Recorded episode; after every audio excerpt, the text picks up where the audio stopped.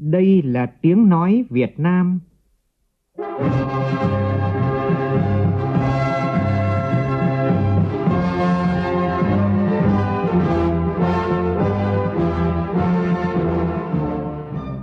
là tiếng nói Việt Nam,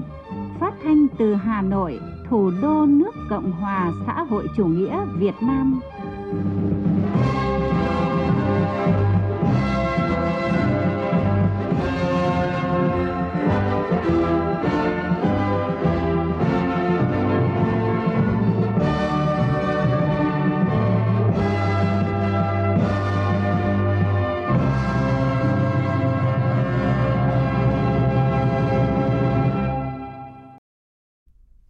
Kính chào quý vị và các bạn. Mời quý vị và các bạn nghe chương trình Thời sự trưa của Đài Tiếng Nói Việt Nam với những tin đáng chú ý sau đây.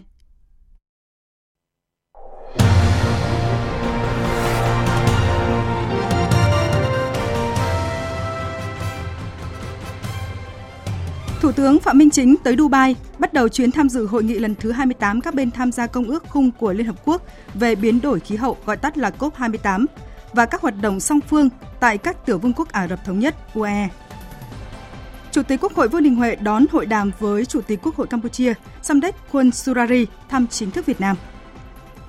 11 học sinh có biểu hiện ngộ độc do ăn kẹo lạ. Sở Giáo dục và Đào tạo Hà Nội chỉ đạo khẩn. Trong phần tin thế giới, Israel và lực lượng Hamas có thể tiếp tục gia hạn lệnh ngừng bắn tại giải Gaza thêm một ngày nữa đến sáng mai. Tổ chức các nước xuất khẩu dầu mỏ và các đối tác cắt giảm thêm sản lượng hơn 2 triệu thùng dầu mỗi ngày trong quý 1 năm tới để hỗ trợ giá dầu sụt giảm gần đây trong bối cảnh bức tranh kinh tế thế giới không mấy tươi sáng.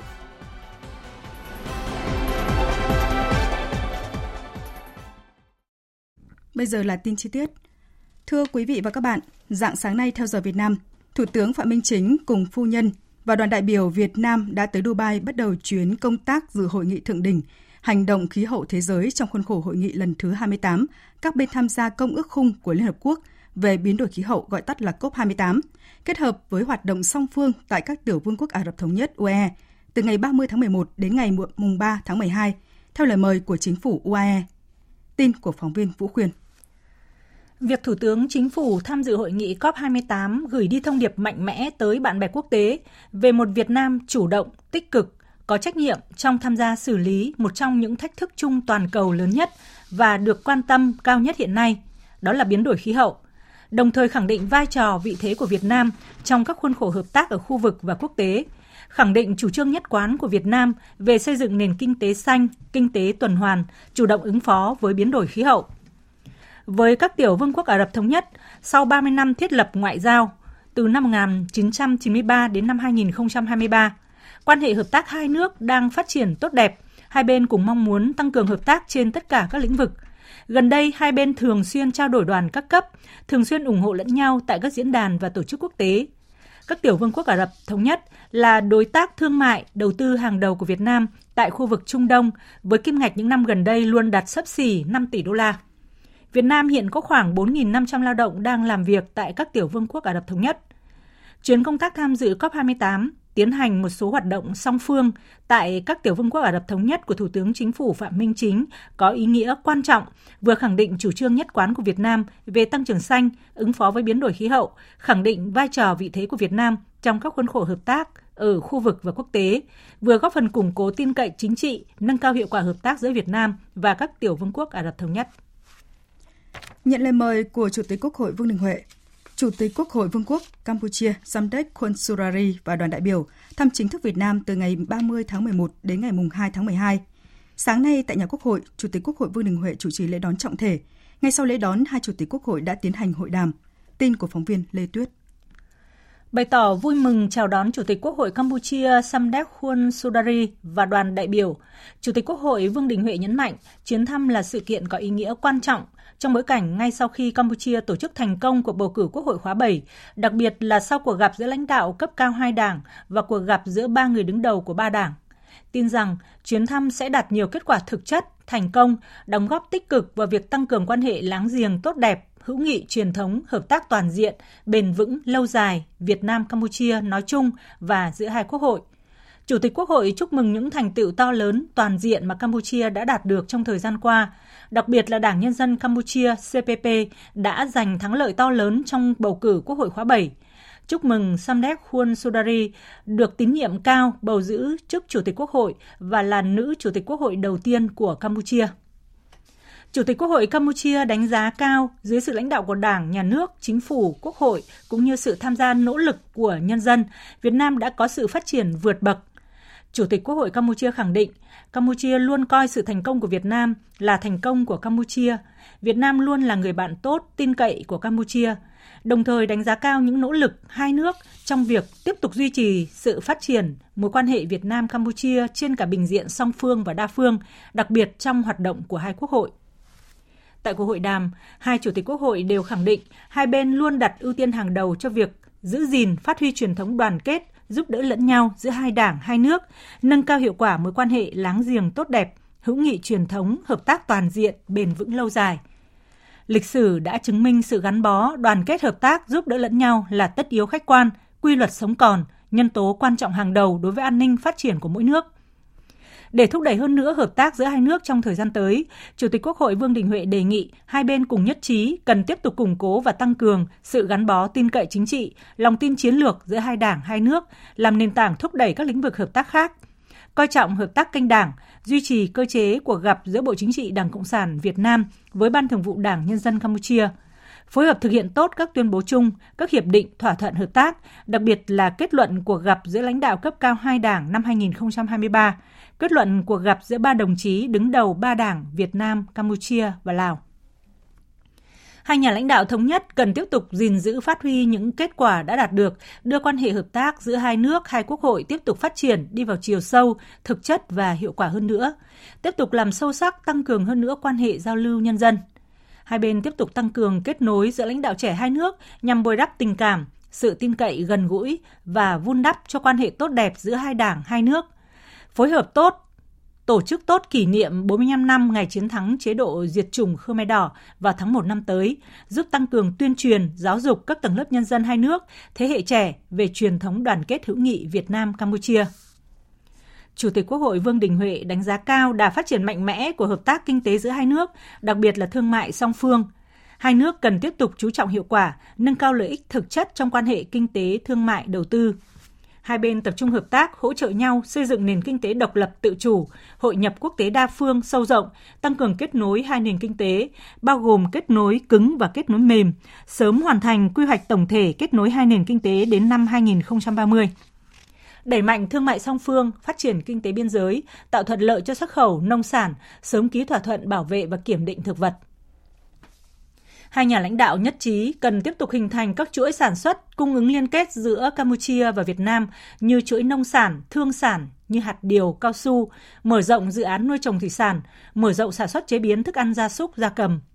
Chủ tịch Quốc hội Vương Đình Huệ đề nghị Campuchia tiếp tục tạo thuận lợi cho doanh nghiệp Việt Nam tiếp tục đầu tư hoạt động hiệu quả và mở rộng thị phần tại Campuchia, nhất là các dự án trong lĩnh vực chế biến thực phẩm, sản xuất phân bón, ngân hàng, tài chính, bảo hiểm, công nghệ thông tin và truyền thông, y tế và nông sản sạch. Việt Nam Campuchia mở rộng nâng cao chất lượng hợp tác về giáo dục đào tạo, đẩy mạnh hợp tác đào tạo nguồn nhân lực giữa các bộ ngành địa phương, đặc biệt ở khu vực các tỉnh biên giới, nhất là nâng cao trình độ quản lý cho các cấp lãnh đạo địa phương ở vùng tam giác, phối hợp đẩy mạnh giao lưu nhân dân, thanh thiếu niên hai nước, phối hợp tìm vốn đầu tư cho các dự án kết nối giao thông hai nước, hợp tác du lịch đường bộ gắn với khai thác thế mạnh đặc sắc về văn hóa, di sản, ẩm thực, đẩy mạnh hợp tác về năng lượng xanh, sạch và tái tạo. Hai chủ tịch Quốc hội cùng cho rằng cần hợp tác quản lý tốt đường biên giới an ninh an toàn, chống tội phạm, bảo vệ kết quả công tác phân giới cắm mốc đã đạt được, đẩy nhanh tiến độ phân giới cắm mốc 16% còn lại, trong đó ưu tiên giải quyết 6% đường biên giới liên quan đến hoán đổi đất. Chủ tịch Quốc hội Vương Đình Huệ cảm ơn Campuchia đã quan tâm hỗ trợ cộng đồng người gốc Việt tại Campuchia, đề nghị Campuchia giải quyết các giấy tờ pháp lý cho bà con người gốc Việt đã đủ điều kiện được nhập quốc tịch Campuchia, giúp người gốc Việt đã có thẻ thường trú được hưởng các quyền lợi chính đáng, hỗ trợ người gốc Việt thuộc diện di rời lên bờ tái định cư ổn định cuộc sống. Về hợp tác tại các diễn đàn đa phương, hai bên tiếp tục tham vấn về các vấn đề chiến lược, an ninh phát triển của khu vực cũng như của mỗi nước – khẳng định vai trò trung tâm của ASEAN trong các vấn đề của khu vực. Hai bên cùng đề cao lập trường nguyên tắc chung của ASEAN về Biển Đông, bảo đảm an ninh an toàn, tự do hàng hải, hàng không trên cơ sở tuân thủ luật pháp quốc tế, giải quyết các tranh chấp bằng biện pháp hòa bình phù hợp luật pháp quốc tế và Công ước UNCLOS 1982 thực hiện nghiêm túc đầy đủ tuyên bố DOC và sớm đạt được bộ quy tắc COC như lập trường chung của các nước đã nhấn mạnh. Về hợp tác nghị viện giữa hai nước, Chủ tịch Quốc hội Vương Đình Huệ khẳng định, trên nền tảng vững chắc của truyền thống lịch sử đoàn kết gắn bó, giúp đỡ lẫn nhau giữa hai đảng, hai nước, cơ quan lập pháp của hai nước, Quốc hội Việt Nam sẽ tiếp tục hợp tác chặt chẽ với Quốc hội Campuchia trong việc xây dựng hoàn thiện thể chế, hệ thống pháp luật nhằm giữ vững ổn định chính trị, bảo đảm quốc phòng, an ninh, phát triển kinh tế xã hội và nâng cao vị thế quốc tế của mỗi nước, cũng như giữ gìn, vun đắp mối quan hệ Việt Nam-Campuchia ngày càng phát triển.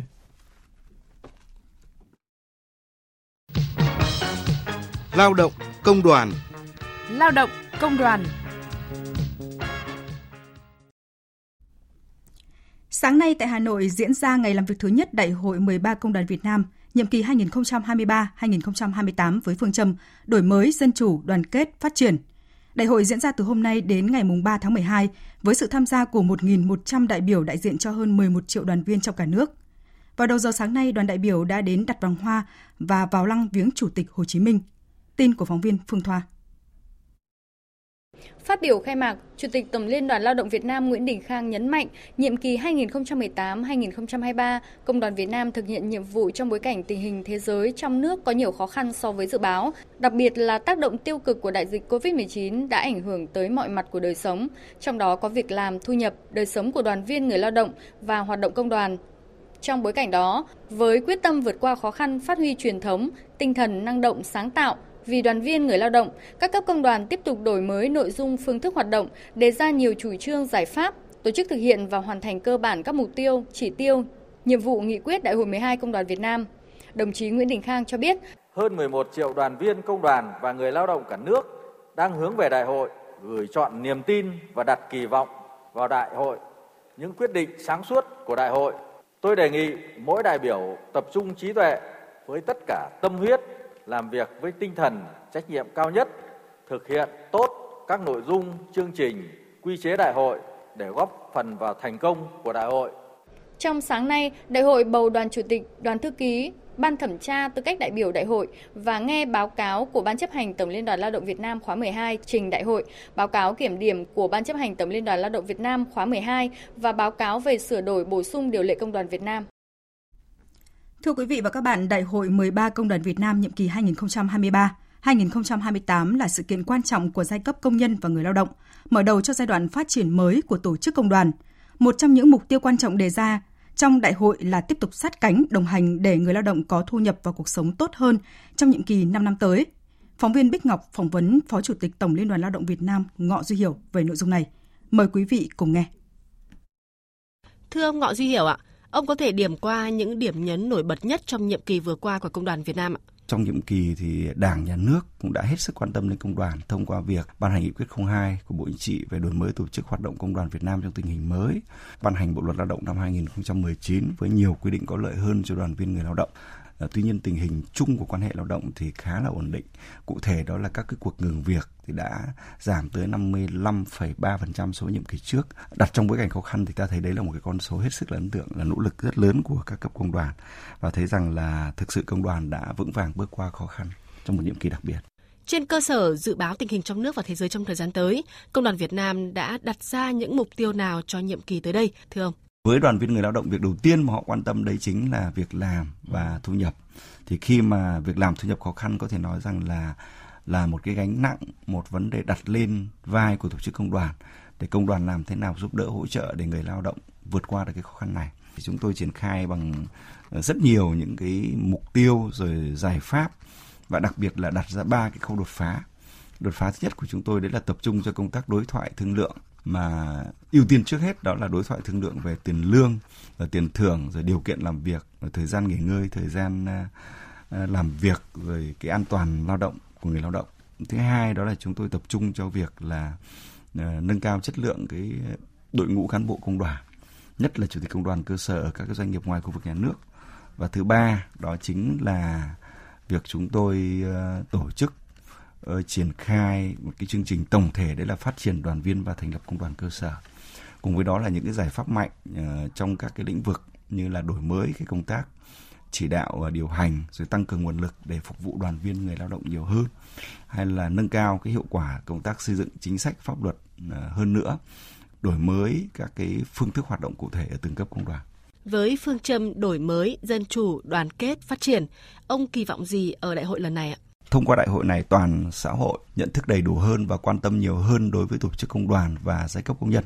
Những quyết sách đại hội được quyết định sẽ thực sự phù hợp với ý chí nguyện vọng của tuyệt đại đa số đoàn viên và người lao động để góp phần à, giải quyết những quan tâm, những bức xúc những vấn đề lớn mà đang đặt ra đối với cuộc sống của họ. Thế và cuối cùng thì chúng tôi cũng mong là công đoàn sẽ tiếp tục đổi mới mạnh mẽ, đi vào chiều sâu để thực sự là tổ chức của người lao động do người lao động và vì người lao động. Tôi tin rằng cùng với những cái đổi mới ờ, rất quyết liệt của Đảng, thế rồi sự điều hành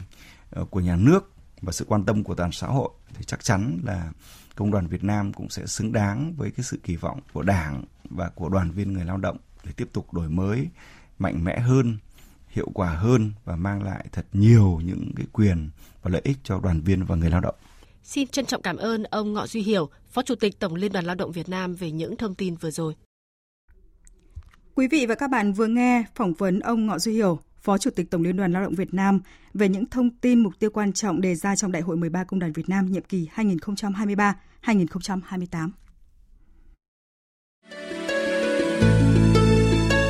Tổng Liên đoàn Lao động Việt Nam phối hợp thực hiện.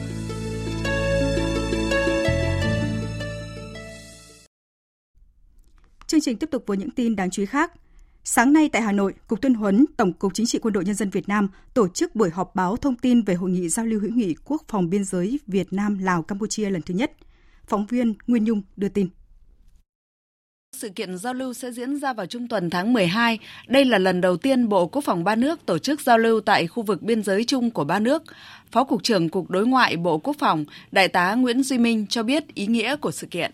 Tăng cường cái tin cậy chính trị, xây dựng tình cảm hữu nghị đoàn kết giữa ba nước Việt Nam, Lào, Campuchia, thúc đẩy hợp tác thực chất giữa lực lượng bảo vệ biên giới ba nước, chính quyền địa phương và nhân dân khu vực biên giới và góp phần xây dựng đường biên giới hòa bình,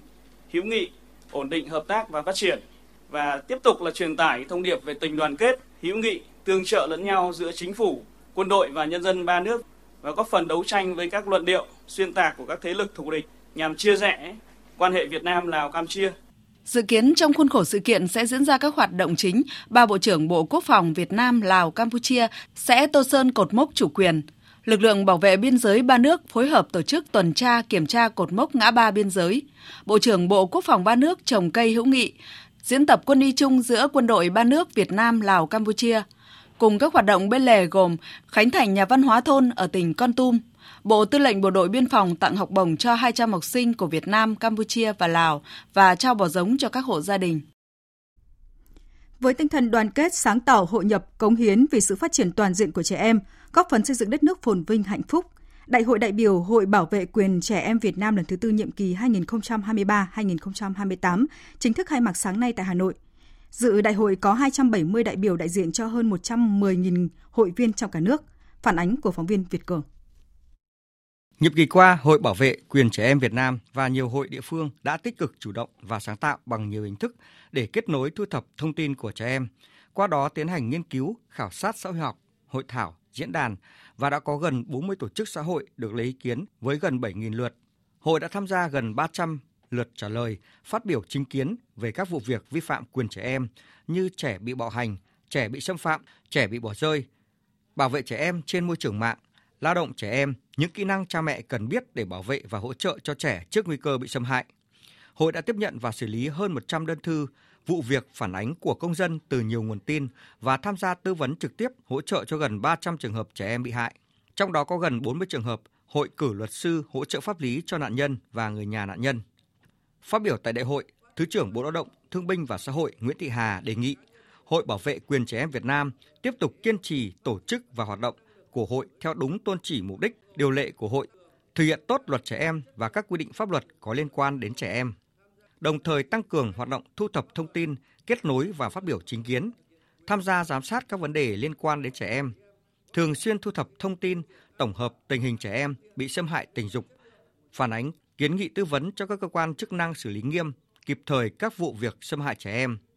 Cùng với đó, tăng cường các hoạt động phối hợp liên ngành về phòng chống bạo lực trẻ em, vi phạm các quyền trẻ em. Tích cực phối hợp với Bộ Lao động Thương binh và Xã hội, Trung ương Hội Liên hiệp Phụ nữ Việt Nam, Trung ương Đoàn Thanh niên Cộng sản Hồ Chí Minh nghiên cứu xây dựng các cái chương trình đề án nhằm giải quyết các cái vấn đề trọng tâm cấp bách về bảo vệ quyền trẻ em theo chức năng nhiệm vụ của hội đề xuất và phối hợp với các ủy ban của Quốc hội tổ chức các hoạt động giám sát thực hiện quyền trẻ em ở một số địa bàn lĩnh vực trọng điểm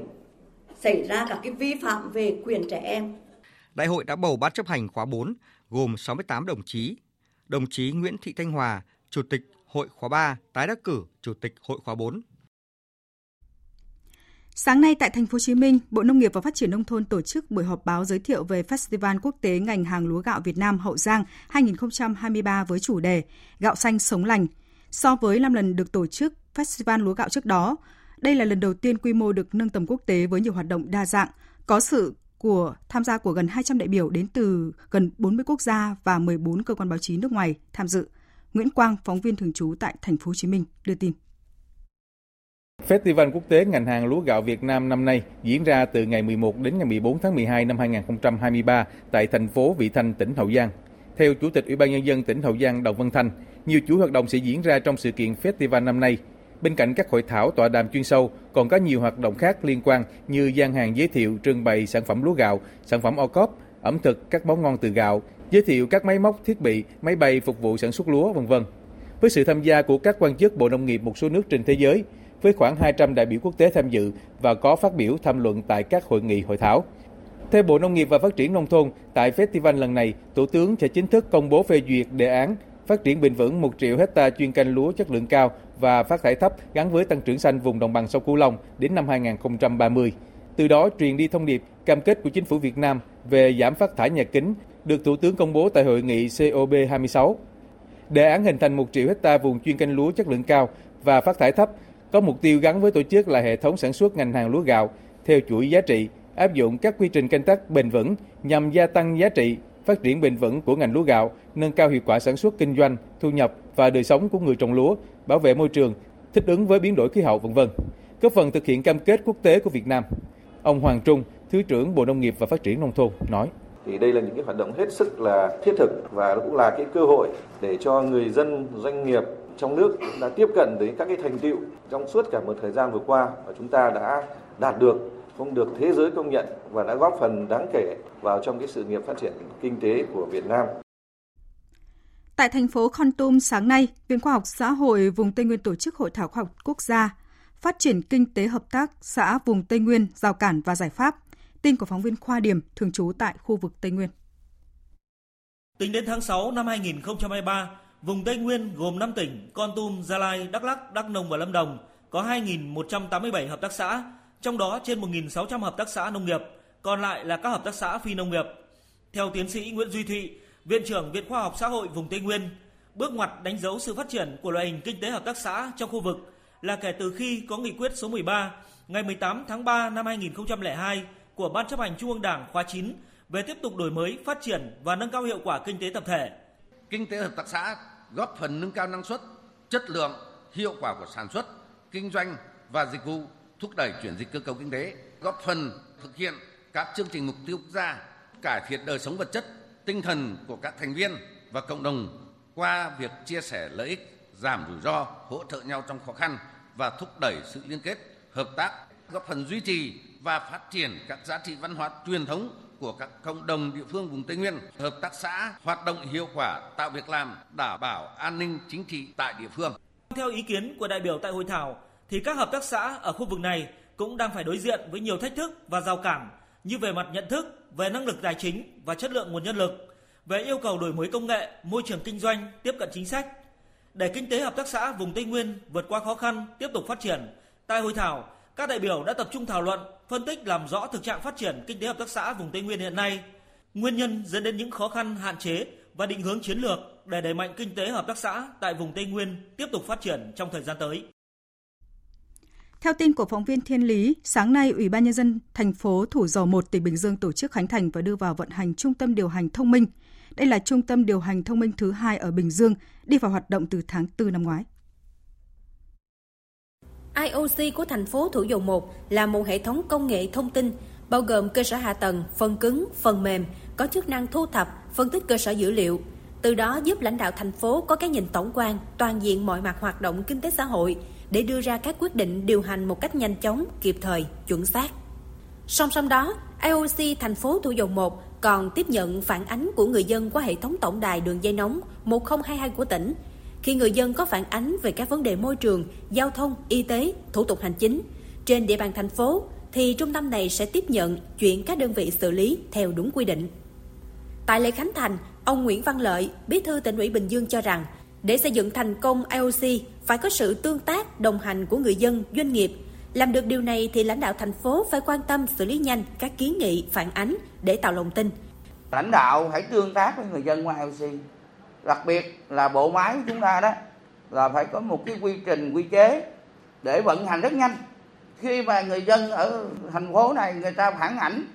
là hiện nay có một nơi xả rác là không đúng quy định thì chúng ta chỉ nhích chuột một lệnh một phát thôi bằng công nghệ thông tin thì trách nhiệm cán bộ của phường của khu phố ấy là phải đến xử lý ngay chứ không phải là nửa tháng sau rồi à, rồi thế này thế khác là không được Dự án liên kết vùng miền Trung là công trình trọng điểm của tỉnh Quảng Nam với tổng mức đầu tư là 768 tỷ đồng. Khi hoàn thành, dự án góp phần hoàn thiện hệ thống kết cấu hạ tầng giao thông trên địa bàn tỉnh và vùng kinh tế trọng điểm miền Trung. Hiện nay dự án này đang chậm tiến độ do vướng mặt bằng. Tin của phóng viên Long Phi. Dự án liên kết vùng miền Trung tỉnh Quảng Nam là công trình giao thông cấp 2 với hai đoạn chính đi qua năm huyện, thành phố của tỉnh Quảng Nam, gồm thành phố Tam Kỳ và các huyện Thăng Bình, Phú Ninh, Tiên Phước, Bắc Trà My. Tổng chiều dài toàn tuyến là 31,85 km. Công trình giao thông này có điểm đầu ở nút giao với đường tỉnh 613B tại xã Bình Nam, huyện Thăng Bình và điểm cuối tại thị trấn Trà My, huyện Bắc Trà My. Từ tháng 7 vừa qua, sau khi khởi công dự án, tỉnh Quảng Nam chỉ đạo năm huyện, thành phố có dự án đi qua đẩy mạnh công tác bồi thường giải phóng mặt bằng. Ông Thái Hoàng Vũ, Chủ tịch Ủy ban Nhân dân huyện Bắc Trà My, tỉnh Quảng Nam cho biết do vướng mắc trong thủ tục đất đai khi thực hiện bồi thường giải phóng mặt bằng tái định cư nên việc bàn giao mặt bằng trên địa bàn huyện chậm tiến độ thành lập các ban chỉ đạo có các đồng chí bên thường trực huyện ủy mặt trận và kể các ban ngành để cùng vào cuộc tuyên truyền vận động người dân người dân rất là ủng hộ hiến đất tháo dỡ. À, tuy nhiên quá trình thực hiện thì cũng còn nhiều vướng mắc. Hộ dân cũng chưa thực sự đồng tình khó khăn trong cái vấn đề giá cả vật kiến trúc cũng như là nguồn gốc đất.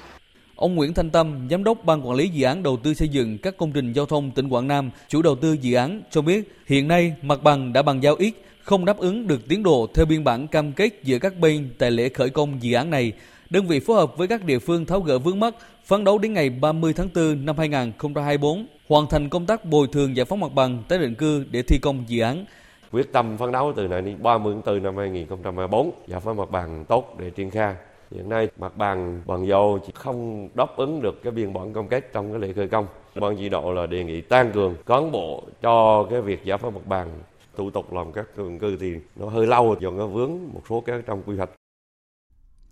Liên quan thông tin phản ánh có một số học sinh trên địa bàn Hà Nội biểu hiện ngộ độc, nghi là do ăn kẹo có xuất xứ không rõ ràng. Sở Giáo dục Đào Đào tạo thành phố đã kiểm tra và xác minh. Kết quả cho thấy 11 học sinh trường trung học cơ sở Nguyễn Quý Đức, quận Nam Từ Liêm có dấu hiệu đau đầu buồn nôn khi ăn cùng một loại kẹo không rõ nguồn gốc, bao bì in chữ nước ngoài. Sau khi được đưa tới trạm y tế khám và theo dõi sức khỏe, 11 học sinh này đã ổn định. Nhà trường cử nhân viên y tế kiểm tra các lớp để nắm bắt giả soát học sinh ăn loại kẹo này, yêu cầu các em không sử dụng thực phẩm không rõ nguồn gốc, đồng thời thông báo tới cha mẹ học sinh quan tâm, nhắc nhở con lựa chọn sử dụng thực phẩm an toàn có nguồn gốc. Giám đốc Sở Giáo dục và Đào tạo Hà Nội yêu cầu Phòng Giáo dục và Đào tạo 30 quận huyện thị xã và các đơn vị trường học trực thuộc tăng cường quản lý, đảm bảo an toàn vệ sinh thực phẩm trong trường học. Tiếp theo là thông tin thời tiết qua phần tổng hợp của biên tập viên Đài Tiếng Nói Việt Nam. Sáng nay thì không khí lạnh đã ảnh hưởng đến phía Đông Bắc Bộ và một số nơi ở phía Tây Bắc Bộ và Bắc Trung Bộ. Ở vịnh Bắc Bộ, vùng biển từ Quảng Trị đến Quảng Ngãi và phía Bắc khu vực giữa Biển Đông đã có gió Đông Bắc mạnh cấp 6, giật cấp 7, cấp 8.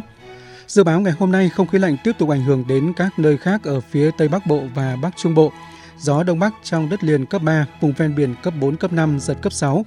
Khu vực Bắc Bộ và Bắc Trung Bộ trời rét, nhiệt độ thấp nhất ở Bắc Bộ và Bắc Trung Bộ phổ biến từ 15 đến 18 độ, vùng núi phổ biến từ 12 đến 15 độ, vùng núi cao có nơi dưới 11 độ ở mức rét đậm rét hại. Đáng lưu ý từ hôm nay cho đến đêm mai ở Quảng Trị và khu vực từ Bình Định đến Khánh Hòa tiếp tục là cao điểm mưa lớn với lượng mưa phổ biến từ 80 đến 150 mm, có nơi trên 200 mm. Khu vực từ Thiên Huế đến Quảng Ngãi, lượng mưa từ 150 đến 300 mm, có nơi trên 400 mm. Cần đề phòng nguy cơ xảy ra lũ quét, sạt lở đất khu vực vùng núi và ngập úng các khu vực trũng thấp, khu vực đô thị. Trong mưa rông có khả năng xảy ra lốc xét và gió giật mạnh. Khu vực Tây Nguyên và Nam Bộ hôm nay cũng có mưa rông ở nhiều thời điểm trong ngày, nhiệt độ ở Tây Nguyên 26 đến 29 độ, còn Nam Bộ từ 31 đến 34 độ.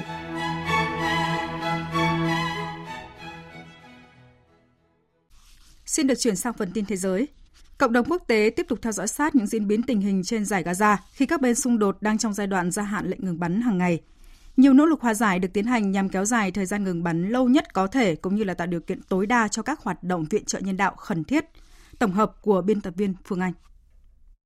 Tạp chí phố Wall hôm nay dẫn lời các quan chức Ai Cập cho biết Israel và Hamas đã nhất trí gia hạn lệnh ngừng bắn thêm ngày thứ 8 trong một thỏa thuận liên quan đến việc thả thêm con tin Israel để đổi lấy tù nhân Palestine. Tuy nhiên, chính quyền Israel, lực lượng Hamas cũng như các nhà trung gian quốc tế chưa xác nhận việc gia hạn ngừng bắn mới nhất này. Thỏa thuận ngừng bắn kéo dài 7 ngày sẽ hết hạn trong sáng nay giờ địa phương, tức trưa nay giờ Việt Nam. Trung Quốc đang đóng góp tiếng nói tích cực, thúc đẩy các bên hướng đến hòa đàm, tái khẳng định giải pháp lâu dài cho cuộc khủng hoảng là lộ trình hòa bình hai nhà nước, phù hợp với luật pháp quốc tế. Trong khi Mỹ cũng tận dụng tầm ảnh hưởng của mình để thúc giục đồng minh Israel điều chỉnh chiến lược chiến dịch quân sự ở Gaza để bảo vệ tính mạng của dân thường. Ngoại trưởng Mỹ Antony Blinken, người đang có mặt ở Israel để tìm kiếm thỏa thuận thả thêm nhiều con tin, đánh giá cao việc tạm ngừng bắn nhân đạo hiện tại trên giải Gaza đã mang lại kết quả nhất định. Quân đội Israel là một trong những quân đội tinh nhuệ nhất thế giới. Israel có khả năng vô hiệu hóa mối đe dọa do Hamas gây ra, đồng thời giảm thiểu tổn hại cho người dân. Và họ có nghĩa vụ phải làm như vậy. Cách Israel tự vệ rất quan trọng. Điều bắt buộc là Israel phải hành động phù hợp với luật nhân đạo quốc tế và luật chiến tranh. Cùng với Liên Hợp Quốc và các đối tác của chúng tôi trong khu vực, chúng tôi tăng đáng kể lượng cung cấp thực phẩm, nước, thuốc men, nhiên liệu cho các nhà máy khử muối, bệnh viện và các cơ sở hạ tầng quan trọng khác tại Gaza. Nhà lãnh đạo Triều Tiên Kim Jong Un vừa tới thăm lực lượng không quân nước này và yêu cầu quân đội sẵn sàng chiến đấu để đáp trả bất cứ hành động khiêu khích nào. Chuyến thăm của nhà lãnh đạo Kim Jong Un được thực hiện nhân lễ kỷ niệm ngày phi công của Triều Tiên – Ông đã đưa ra các chỉ thị hướng dẫn chiến lược nhằm nâng cao khả năng sẵn sàng chiến đấu của quân đội. Yêu cầu được đưa ra trong bối cảnh căng thẳng trên bán đảo Triều Tiên đang leo thang sau khi Triều Tiên phóng thành công vệ tinh trinh sát quân sự. Về phía Hàn Quốc, nước này vừa áp đặt thêm các biện pháp trừng phạt mới đối với 11 cá nhân Triều Tiên liên quan đến các chương trình vệ tinh và tên lửa đạn đạo của Triều Tiên. Động thái cho thấy mối quan hệ Trung Mỹ có dấu hiệu cải thiện, đó là hai nước sẽ sớm khôi phục các cuộc đàm phán cấp cao của lực lượng quân đội – Phóng viên Tuấn Đạt thường trú tại Trung Quốc thông tin. Người phát ngôn Bộ Quốc phòng Trung Quốc Ngô Khiêm cho biết, căn cứ vào sự đồng thuận của nguyên thủ quốc gia hai nước, Trung Quốc và Mỹ sẽ khôi phục các cuộc đàm phán cấp cao giữa quân đội hai nước. Hội nghị công tác Bộ Quốc phòng Trung Mỹ, hội nghị cơ chế tham vấn an ninh quân sự trên biển Trung Mỹ trên cơ sở bình đẳng và tôn trọng lẫn nhau. Trung Quốc coi trọng mối quan hệ giữa quân đội hai nước. Quân đội Trung Quốc sẵn sàng cùng với quân đội Mỹ quán triệt thực hiện nghiêm túc nhận thức chung mà nguyên thủ hai nước đã đạt được, tiến hành giao lưu và hợp tác trên nguyên tắc tôn trọng lẫn nhau, chung sống hòa bình, hợp tác cùng có lợi, thúc đẩy sự phát triển lành mạnh và ổn định của mối quan hệ giữa quân đội hai nước. Sau gần một năm bất ổn trong quan hệ song phương, Chủ tịch Trung Quốc Tập Cận Bình và Tổng thống Mỹ Biden đã có cuộc gặp cấp cao tại San Francisco, Mỹ vào ngày 15 tháng 11 Mặc dù hai bên chưa có đột phá lớn về các vấn đề chiến lược như thương mại hay quan hệ cạnh tranh giữa hai nước, nhưng đã tuyên bố thành lập nhóm công tác hợp tác chống chất fentanyl và thiết lập đối thoại trí tuệ nhân tạo. Trung Quốc và Mỹ bố nối lại liên lạc cấp cao giữa quân đội hai nước, hội nghị cơ chế tham vấn an ninh quân sự trên biển Trung Mỹ và một số lĩnh vực hợp tác khác. Chủ tịch Hội đồng châu Âu vừa thông báo tổng chi tiêu quốc phòng của các nước Liên minh châu Âu EU tiếp tục tăng năm thứ 9 liên tiếp lên mức kỷ lục là 270 tỷ euro, tương đương với 295 tỷ đô la Mỹ, nhằm ứng phó với nguy cơ xung đột tại Ukraine lan rộng. Phóng viên Mạnh Hà, thường trú tại Pháp, thông tin. Năm 2022, tất cả các nước thành viên đều tăng chi tiêu quốc phòng nhằm ứng phó với nguy cơ lan rộng của cuộc xung đột tại Ukraine. Thành viên có ngân sách quốc phòng tăng mạnh nhất là Thụy Điển với hơn 30% và đây được coi là bước đi chuẩn bị cho việc trở thành thành viên của NATO. Trong khi đó, Pháp, một thành viên quan trọng của Liên minh châu Âu và NATO chỉ tăng 0,7% ngân sách quốc phòng. Tuy nhiên, báo cáo của Cơ quan Quốc phòng châu Âu cũng nhận định những con số chi tiêu trên vẫn không thể lấp đầy hết những khiếm khuyết của nền công nghiệp quốc phòng châu Âu, nhất là nhu cầu đạn dược từ Ukraine. Trước mắt, Liên minh châu Âu được dự báo là sẽ không thể sản xuất đủ một triệu đầu pháo theo cam kết để cung cấp cho Ukraine vào tháng 3 tới. Chủ tịch Ủy ban châu Âu bà Ursula von der Leyen nhấn mạnh sự hợp tác quốc phòng chung giữa các nước thành viên hiện vẫn là một điểm yếu của Liên minh châu Âu. Tỷ lệ hợp tác chi tiêu quốc phòng chung giữa các nước thành viên vẫn chưa đến 20% và còn cách rất xa mục tiêu 35%. Các con số cũng cho thấy rằng dù mức ngân sách được bổ sung tăng mạnh, nhưng phần lớn chi tiêu lại nằm ở ngoài phạm vi châu Âu. Các quốc gia thành viên chủ yếu đều tự mua với nguồn cung ở ngoài châu Âu. Liên Hợp Quốc và chính phủ nhiều nước bao gồm cả các quốc gia phát triển và đang phát triển hoan nghênh quyết định được công bố ngay trong ngày đầu tiên của hội nghị thượng đỉnh các bên tham gia Công ước khung Liên Hợp Quốc về biến đổi khí hậu lần thứ 28 về việc thành lập quỹ tổn thất và thiệt hại. Đây là kết quả đột phá của 30 năm đàm phán nhằm hỗ trợ những nước chịu ảnh hưởng của hiện tượng nóng lên toàn cầu và tạo đà cho cuộc chiến chống biến đổi khí hậu. Biên tập viên Thu Hoài tổng hợp thông tin.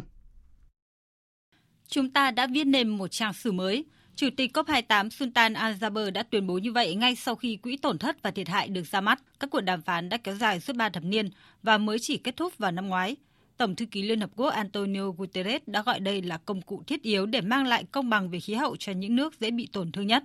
Trong khi đó, đặc phái viên khí hậu của Đức Jennifer Morgan cho rằng thỏa thuận mang lại hy vọng cho nỗ lực toàn cầu nhằm giải quyết cuộc khủng hoảng khí hậu hiện nay. Giờ là lúc chúng ta tập trung nỗ lực vào việc giảm khí thải gây hiệu ứng nhà kính để giảm thiểu thấp nhất tổn thất và thiệt hại.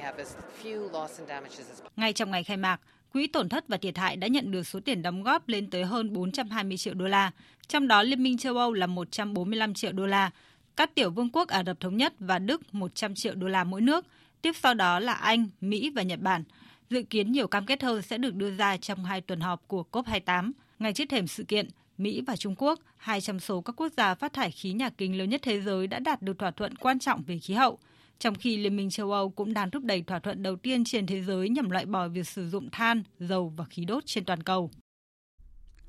Tổ chức các nước xuất khẩu dầu mỏ, OPEC và các đối tác OPEC cộng vừa công bố quyết định cắt giảm thêm sản lượng trong năm tới để hỗ trợ giá vàng đen, vốn sụt giảm trong thời gian gần đây trong bối cảnh bức tranh kinh tế thế giới không mấy tươi sáng. Một số quốc gia OPEC cộng sẽ cắt giảm sản lượng đầu tiên thêm tổng cộng 2 triệu 200 nghìn thùng một ngày trong quý một năm tới, nhằm hỗ trợ sự ổn định và cân bằng của thị trường dầu mỏ.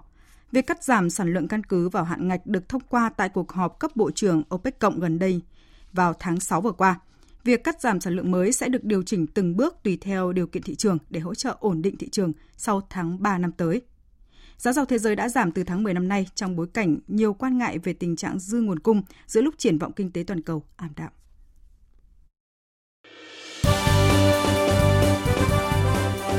Thời sự tiếng nói Việt Nam Thông tin nhanh Bình luận sâu Tương tác đa chiều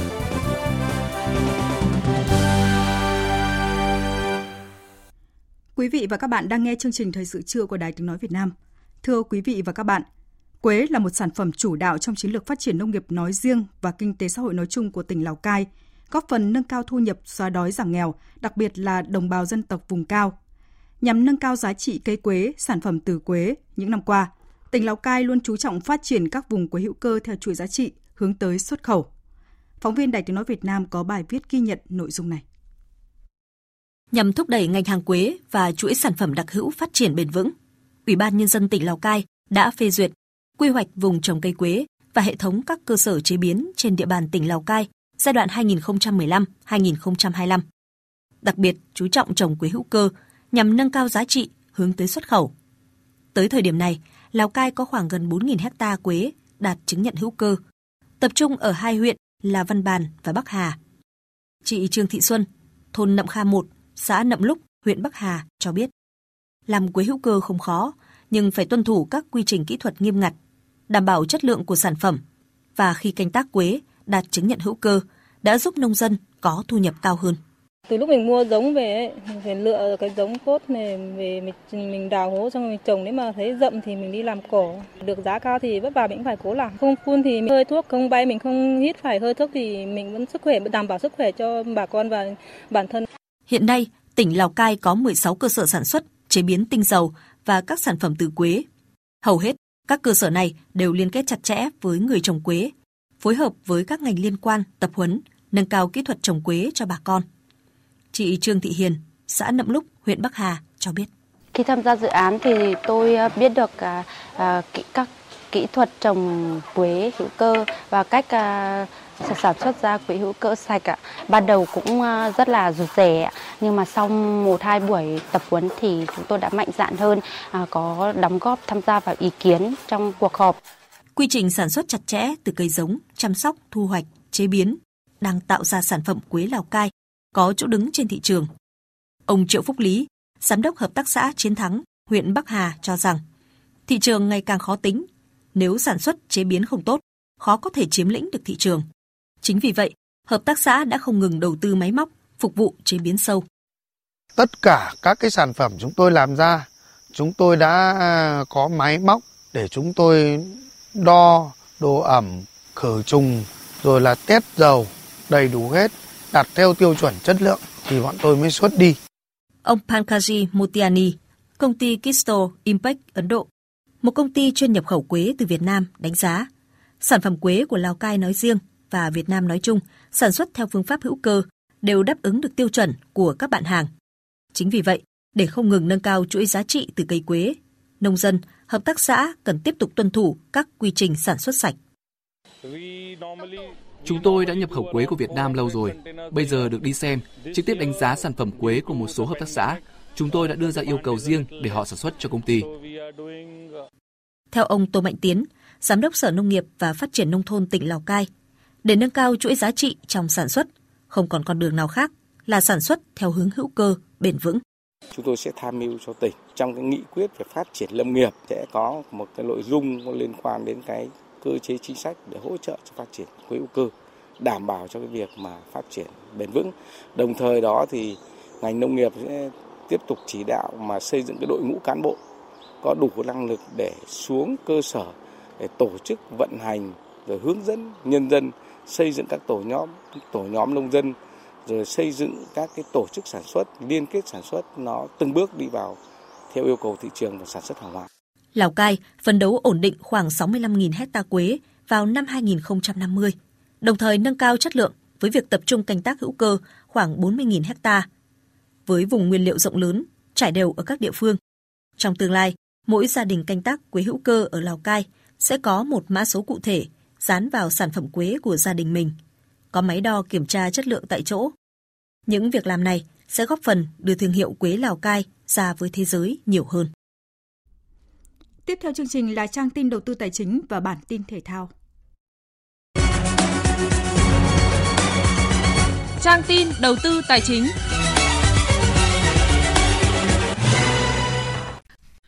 Thưa quý vị và các bạn, giá vàng thế giới giao ngay đứng quanh ngưỡng 2041,3 đô la Mỹ một ao, tăng 5,15 đô la Mỹ một ounce so với đêm qua. Trong nước, giá vàng SJC niêm yết ở mức mua vào 72 triệu 500 nghìn đồng một lượng và bán ra 73 triệu 500 nghìn đồng một lượng. Công ty Bảo Tín Minh Châu niêm yết giá vàng dòng Thăng Long mua vào mức 61 triệu 830 nghìn đồng một lượng và bán ra 62 triệu 930 nghìn đồng một lượng. Trên thị trường tiền tệ, tỷ giá trung tâm giữa đồng Việt Nam và đô la Mỹ được Ngân hàng Nhà nước công bố hôm nay là 23.923 đồng đổi một đô la, tăng 32 đồng so với hôm qua. Theo ông Nguyễn Đức Lệnh, Phó Giám đốc Ngân hàng Nhà nước chi nhánh Thành phố Hồ Chí Minh, dư nợ cho vay tiêu dùng trên địa bàn Thành phố Hồ Chí Minh đạt 955.000 tỷ đồng, chiếm 28,4% trong tổng dư nợ tín dụng trên địa bàn, chỉ tăng 1,4% so với cuối năm ngoái. Mức tăng trưởng này tuy thấp, song đặt trong mối liên hệ so sánh và vai trò của hoạt động tín dụng tiêu dùng trong 5 năm trở lại đây, hoạt động tín dụng tiêu dùng nói chung và trên địa bàn thành phố nói riêng thì những kết quả đạt được vẫn khả quan. Trên thị trường chứng khoán phiên sáng nay, sắc xanh chiếm ưu thế VN Index tăng điểm tích cực đầu phiên, các cổ phiếu đầu ngành đều đang tăng điểm, tạo động lực cho các chỉ số. Nhóm tài chính chứng khoán đang tăng tích cực, chỉ lác đác sắc đỏ ở nhóm này. Nhóm dầu khí lấy lại sắc xanh sau phiên giảm hôm qua. Ở nhóm khai khoáng, nhiều cổ phiếu khác cũng có sự tích cực. Ở nhóm bất động sản, LDG giảm sàn sau tin tức chủ tịch bị bắt ngày hôm qua. Kết thúc phiên giao dịch sáng nay, VN Index đạt 1.093,27 điểm, HNX Index đạt 225,43 điểm. Đầu tư tài chính biến cơ hội thành hiện thực. Đầu tư tài chính biến cơ hội thành hiện thực. Thưa quý vị và các bạn, theo nhận định từ các chuyên gia kinh tế, những chính sách từ chính phủ tới thị trường bất động sản đang có những tác động tích cực và năm 2024, những tác động này sẽ rõ nét hơn. Vậy đâu là phân khúc bất động sản có đà hồi phục tốt nhất? Các doanh nghiệp cần chú trọng các yếu tố nào để tăng nguồn cung có giá phù hợp với nhu cầu của thị trường trong giai đoạn tới? Phóng viên Hà Nho phỏng vấn ông Trần Đình Quý, Chủ tịch Hội môi giới bất động sản tỉnh Khánh Hòa về nội dung này. Mời quý vị và các bạn cùng nghe. Thưa ông, trong diễn biến ờ, chung của thị trường bất động sản thì theo các chuyên gia nhận định thị trường đang có những cái dấu hiệu hồi phục. Thế thì cụ thể là ông phân tích đối với phân khúc nào thì cái dấu hiệu hồi phục là rõ nét nhất? từ những cái giải pháp đầu tiên là mình phải thấy là trong vòng ờ, từ đầu năm tới giờ từ chính phủ từ tất cả các bộ ngành và đặc biệt các địa phương có nhiều cái cuộc họp để nhằm thúc đẩy tháo gỡ mới nhất là cuộc họp của thống đốc ngân hàng nhằm tìm những giải pháp để thúc đẩy cái thị trường thì một trong những điều này để cho chúng ta thấy rằng là đã có sự động thái tích cực. Cái hai cái phân khúc, các cơ quan ban ngành đang nhắm tới mà thiết thực nhất cho xã hội đó là nhà ở xã hội và là cả tại chung cư cũ. Thì đây là hai cái sản phẩm mà nó rất đáp ứng nhiều vấn đề. Nếu mà dòng tiền mà khơi thông chảy vào cái này để vừa kích thích thị trường bất động sản và kích thích những ngành nghề khác nó sẽ có tác động theo À, như vậy thì là những cái chính sách đã bước đầu là có những cái dấu hiệu tác động ờ, tích cực tới thị trường. Thế thì cả ông phân tích cụ thể là thời điểm này nói gì thì nói là lãi suất đã đang rất thấp so với cùng kỳ thời điểm năm ngoái và năm trước nữa. Và đặc biệt là nếu mà sang đầu năm 2024 thì sẽ có một lượng tiền rất lớn đáo hạn trong khi tiền gửi tiết kiệm thì nó đang giảm xuống thì chắc chắn là nó sẽ tác động rất lớn vào tâm biết người dân để người ta kích thích về nền kinh tế, đầu tư, sản xuất, vân vân vân. Trong đó có bất động sản. Thì tôi cho rằng đây là những yếu tố. Thêm nữa là hiện nay các địa phương đang thực hiện các quy hoạch quy hoạch tỉnh, rồi quy hoạch chung, vân vân. Đây là cái tiền đề, một cái hành lang pháp lý. Một mặt nữa là hiện nay quốc hội tích cực đã thông qua các cái luật, như là luật về nhà ở, luật kinh doanh bất động sản đây là một những cái động thái để nó tạo cho chúng ta một cú hích. Nếu cả hai năm 2024 mà những cái việc này mà nó cùng một lúc thì tôi nghĩ rằng nó có một bệ phóng rất tốt cho thị trường. Bây giờ vấn đề còn lại là ở các cái doanh nghiệp thì các cái doanh nghiệp phải tự ờ, cơ cấu những cái sản phẩm cũng như là tự có cái cách thức như thế nào hợp tác với nhau để có thể là tăng cái nguồn cung cho thị trường ạ thì tôi cho rằng á, mỗi doanh nghiệp là đều có một cái chiến lược một cái cơ hội hay là một cái gu đầu tư của mình. Nhưng mà trong giai đoạn này cái gu đầu tư nào không biết phải là cái gu đầu tư bất động sản thật bởi vì là giai đoạn này là giai đoạn là người người nhà nhà cần cái nguồn bất động sản thật. Thì tôi nghĩ rằng giai đoạn này cái yếu tố này là yếu tố tích cực nhất.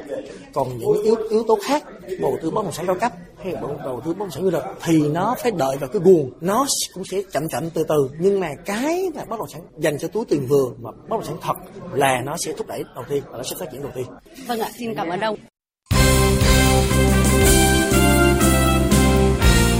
Thưa quý vị và các bạn, câu lạc bộ Hải Phòng và Makassar của Indonesia đã chia điểm với nhau trong lượt trận thứ tư bảng H AFC Cup. Dù dẫn trước với bàn thắng của Lucao ở phút thứ 74, nhưng tiếc rằng niềm vui của đại diện Việt Nam chỉ tồn tại đúng 3 phút. Phút 77, Jacob Sajuri thực hiện cú đá phạt hiểm hóc khiến thủ thành Đình Triệu không thể cứu thua dù anh đã với tới bóng. Kết quả hòa một đều cộng với chiến thắng của Sabab khiến hai đại diện của Việt Nam và Indonesia thất bại trong cuộc đua đoạt vé đi tiếp. FIFA vừa công bố kết quả xếp hạng mới nhất sau khi các đội tuyển kết thúc loạt trận vòng loại World Cup, vòng loại Euro hay CONCACAF Nation League. Các đội tuyển Đông Nam Á ghi nhận sự xáo trộn không nhiều. Việt Nam thắng 1 thua 1, giữ nguyên vị trí 94 trên bảng xếp hạng và tiếp tục là đội bóng số 1 Đông Nam Á. Đội tuyển duy nhất thăng tiến trong tháng 11 là Malaysia. Họ nhảy một lúc 7 bậc để tiến gần hơn tới Thái Lan. Không chỉ là lá cờ đầu của Đông Nam Á ở vòng loại World Cup 2026, Malaysia còn cho thấy tốc độ thăng tiến chóng mặt kể từ khi được dẫn dắt bởi huấn luyện viên Kim Pangon. Tổng cộng, họ thăng tiến gần 30 bậc kể từ khi được huấn luyện viên này cầm quân. Sau 6 ngày tranh tài, Giải vô địch vô vi nam thế giới 2023 đã khép lại vào tối qua với ngôi nhất toàn đoàn thuộc về chủ nhà Việt Nam khi giành tổng cộng 18 huy chương vàng và 8 huy chương bạc. Vị trí nhì toàn đoàn thuộc về Algeria với 9 huy chương vàng, 7 huy chương bạc, 6 huy chương đồng. Campuchia đứng ở vị trí thứ ba với 6 huy chương vàng, 5 huy chương bạc và 9 huy chương đồng. Võ sĩ Nguyễn Hữu Toàn, người giành được tấm huy chương vàng hạng cân 92 kg đầu tiên trong lịch sử cho võ vi nam Việt Nam ở đấu trường thế giới, chia sẻ. Cảm xúc của em rất là vui vì đã giành huy chương vàng ở nội dung đối kháng ờ, tại giải vô vi nam thế giới được tổ chức tại Việt Nam. Giải này thì khi thi đấu trận chung kết mà gặp đối thủ ờ, đến từ đất nước Nga, thể lực của bạn rất là khỏe, cũng không không vì lý do là đối phương hơn mình mà mình có thể là nhụt ý chí và phải quyết tâm thứ nhất là đã là thi đấu trên sân nhà và đã là môn sinh của vô vi nam Việt Nam. Tại diễn đàn lắng nghe tiếng nói của người khuyết tật 2023 vừa diễn ra tại Hà Nội, 33 huấn luyện viên, vận động viên người khuyết tật có thành tích xuất sắc tại Đại hội Thể thao Người Khuyết tật Đông Nam Á ASEAN Paragame 12 đã được vinh dự nhận huân chương lao động hạng 3 của Chủ tịch nước và bằng khen của Thủ tướng Chính phủ. Vận động viên Võ Văn Tùng chia sẻ. Đông Nam Á thì hiện giờ là mình đang giữ ờ, một huy chương bạc và tám huy chương vàng. Huân chương lao động hạng 3, đây là một điều vinh dự đối với tôi, cho gia đình tôi. Thật sự là để nhận được cái huân chương lao động lần này là tôi phải trải qua rất nhiều khó khăn, nhiều vất vả. Theo ông Nguyễn Văn Hồi, Thứ trưởng Bộ Lao động Thương binh và Xã hội, Phó Chủ tịch Ủy ban Quốc gia về người khuyết tật Việt Nam, Đảng và Nhà nước hết sức quan tâm đến công tác chăm lo cho người khuyết tật, tạo mọi điều kiện và có nhiều chính sách hỗ trợ giúp người khuyết tật vươn lên, vượt qua chính mình để làm chủ cuộc sống và bình đẳng về các quyền công dân. Đặc biệt, trong lĩnh vực thể thao, hoạt động thể dục thể thao của người khuyết tật đã đóng góp không nhỏ vào bảng vàng thành tích của thể thao Việt Nam. Rất nhiều vận động viên là người khuyết tật đã được vinh danh trên các đấu trường thể thao khu vực và quốc tế. Ông Nguyễn Văn Hồi khẳng định. Cần phải có sân chơi, cần phải có cái nơi để rèn luyện thân thể và cần phải, phải có những cái đặc thù thì mới có thể bảo đảm tiếp cận đối với người khuyết tật. Chúng tôi cũng sẽ kiến nghị với Bộ Văn hóa Thể thao Du lịch sẽ tăng cường các cái chương trình để mà bảo đảm tiếp cận tốt hơn đối với người khuyết tật trong cái lĩnh vực về thể dục thể thao và thể thao thành tích cao. Giải vô địch quần vợt xe lăn toàn quốc 2023 vừa được Liên đoàn quần vợt Việt Nam phối hợp cùng Liên đoàn quần vợt quốc tế tổ chức tại Trung tâm Thể thao Ba Đình, Hà Nội. Đây là lần thứ hai giải đấu được tổ chức với mục tiêu tạo ra sân chơi bổ ích, giúp các vận động viên khuyết tật có cơ hội cọ sát, tích lũy kinh nghiệm, trau dồi kỹ năng thi đấu, cũng như tích lũy điểm quốc gia và xa hơn là chuẩn bị cho Paragame 33 diễn ra trên đất Thái Lan. Ông Đoàn Thanh Tùng, Tổng thư ký Liên đoàn Quần vợt Việt Nam cho biết. Chúng tôi đã chính thức đưa vào hệ thống tổ chức thi đấu giải quốc gia hàng năm và có trách nhiệm là phải đào tạo, phát triển và thu hút đông đảo người khuyết tật tham gia cái bộ môn này. Đấy là một cái ờ, trách nhiệm mà chúng tôi muốn thể hiện cái tính nhân văn đối với cộng đồng xã hội. Tham dự giải, các vận động viên tranh tài ở bốn nội dung đơn nam, đơn nữ, đôi nam và đôi nữ. Luật thi đấu của giải được áp dụng theo luật quần vợt xe lăn ban hành bởi Liên đoàn quần vợt quốc tế.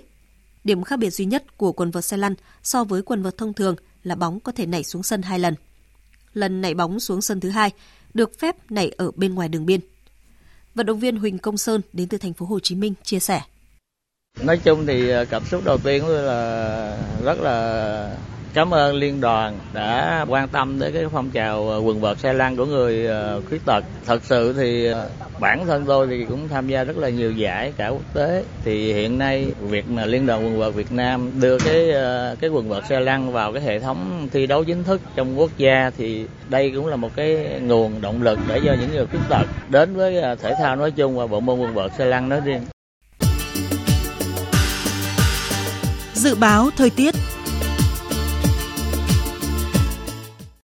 Bản tin dự báo thời tiết chiều và đêm nay.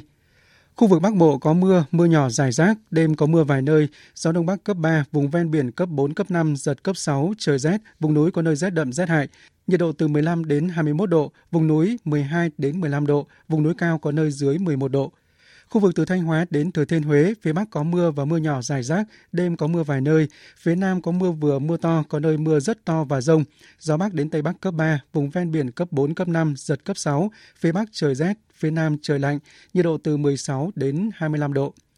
Khu vực từ Đà Nẵng đến Bình Thuận có mưa vừa, mưa to, có nơi mưa rất to và rông. Riêng Ninh Thuận, Bình Thuận có mưa rào và rông vài nơi, gió Đông Bắc cấp 2, cấp 3. Trong mưa rông có khả năng xảy ra lốc xét và gió giật mạnh, nhiệt độ từ 22 đến 29 độ, phía Nam từ 24 đến 32 độ. Tây Nguyên có mưa rào và rông rải rác, riêng phía Đông có mưa, mưa vừa, cục bộ có nơi mưa to, gió Đông Bắc cấp 2, cấp 3, nhiệt độ từ 19 đến 29 độ. Khu vực Nam Bộ chiều nắng, chiều tối và tối có mưa rào và rông vài nơi, gió Đông Bắc cấp 2, cấp 3, nhiệt độ từ 23 đến 34 độ. Khu vực Hà Nội có mưa nhỏ, đêm có lúc có mưa, gió đông bắc cấp 3, trời rét, nhiệt độ từ 16 đến 20 độ. Tin dự báo thời tiết biển, Vịnh Bắc Bộ, vùng biển từ Quảng Trị đến Quảng Ngãi, khu vực Bắc Biển Đông và khu vực quần đảo Hoàng Sa thuộc thành phố Đà Nẵng có mưa vài nơi, tầm nhìn xa trên 10 km, gió Đông Bắc cấp 6, có lúc cấp 7, giật cấp 8, biển động mạnh. Khu vực Nam Biển Đông và khu vực quần đảo Trường Sa thuộc tỉnh Khánh Hòa có mưa rào và rông rải rác. Trong mưa rông có khả năng xảy ra lốc xoáy và gió giật mạnh cấp 7, cấp 8. Tầm nhìn xa trên 10 km, giảm xuống 4 đến 10 km trong mưa, gió Đông Bắc cấp 5. Khu vực giữa Biển Đông, vùng biển từ Bình Định đến Ninh Thuận và vùng biển từ Bình Thuận đến Cà Mau có mưa rào rải rác và có nơi có rông. Tầm nhìn xa trên 10 km, giảm xuống 4 đến 10 km trong mưa. Gió Đông Bắc cấp 5, riêng phía Bắc cấp 6, giật cấp 7, cấp 8, biển động. Vùng biển từ Cà Mau đến Kiên Giang và Vịnh Thái Lan có mưa rào và rông rải rác, tầm nhìn xa trên 10 km, giảm xuống 4 đến 10 km trong mưa, gió Đông Bắc đến Đông cấp 4. Vừa rồi là thông tin dự báo thời tiết chi tiết các vùng trên cả nước. Trước khi kết thúc chương trình, chúng tôi tóm lược những tin chính vừa phát.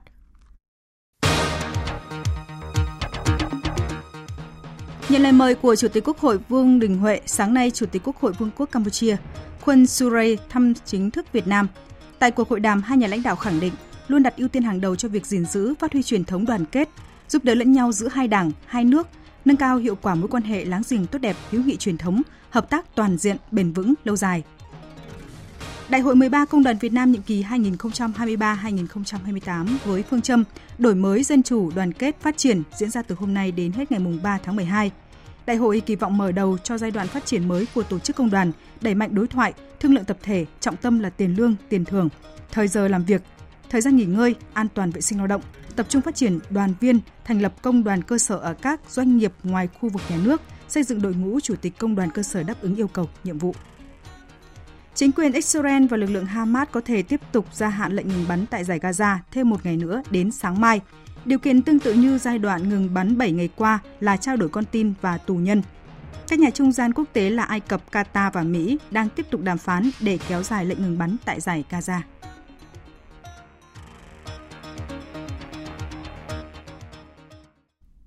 Những thông tin tóm lược vừa rồi đã kết thúc chương trình Thời sự trưa của Đài Tiếng Nói Việt Nam. Chương trình do các biên tập viên Thu Hằng Hải quân, Hằng Nga và Nguyễn Hằng thực hiện với sự tham gia của kỹ thuật viên Tuyết Mai, chịu trách nhiệm nội dung Hoàng Trung Dũng. Cảm ơn quý vị đã quan tâm lắng nghe. Xin kính chào và hẹn gặp lại, quý vị.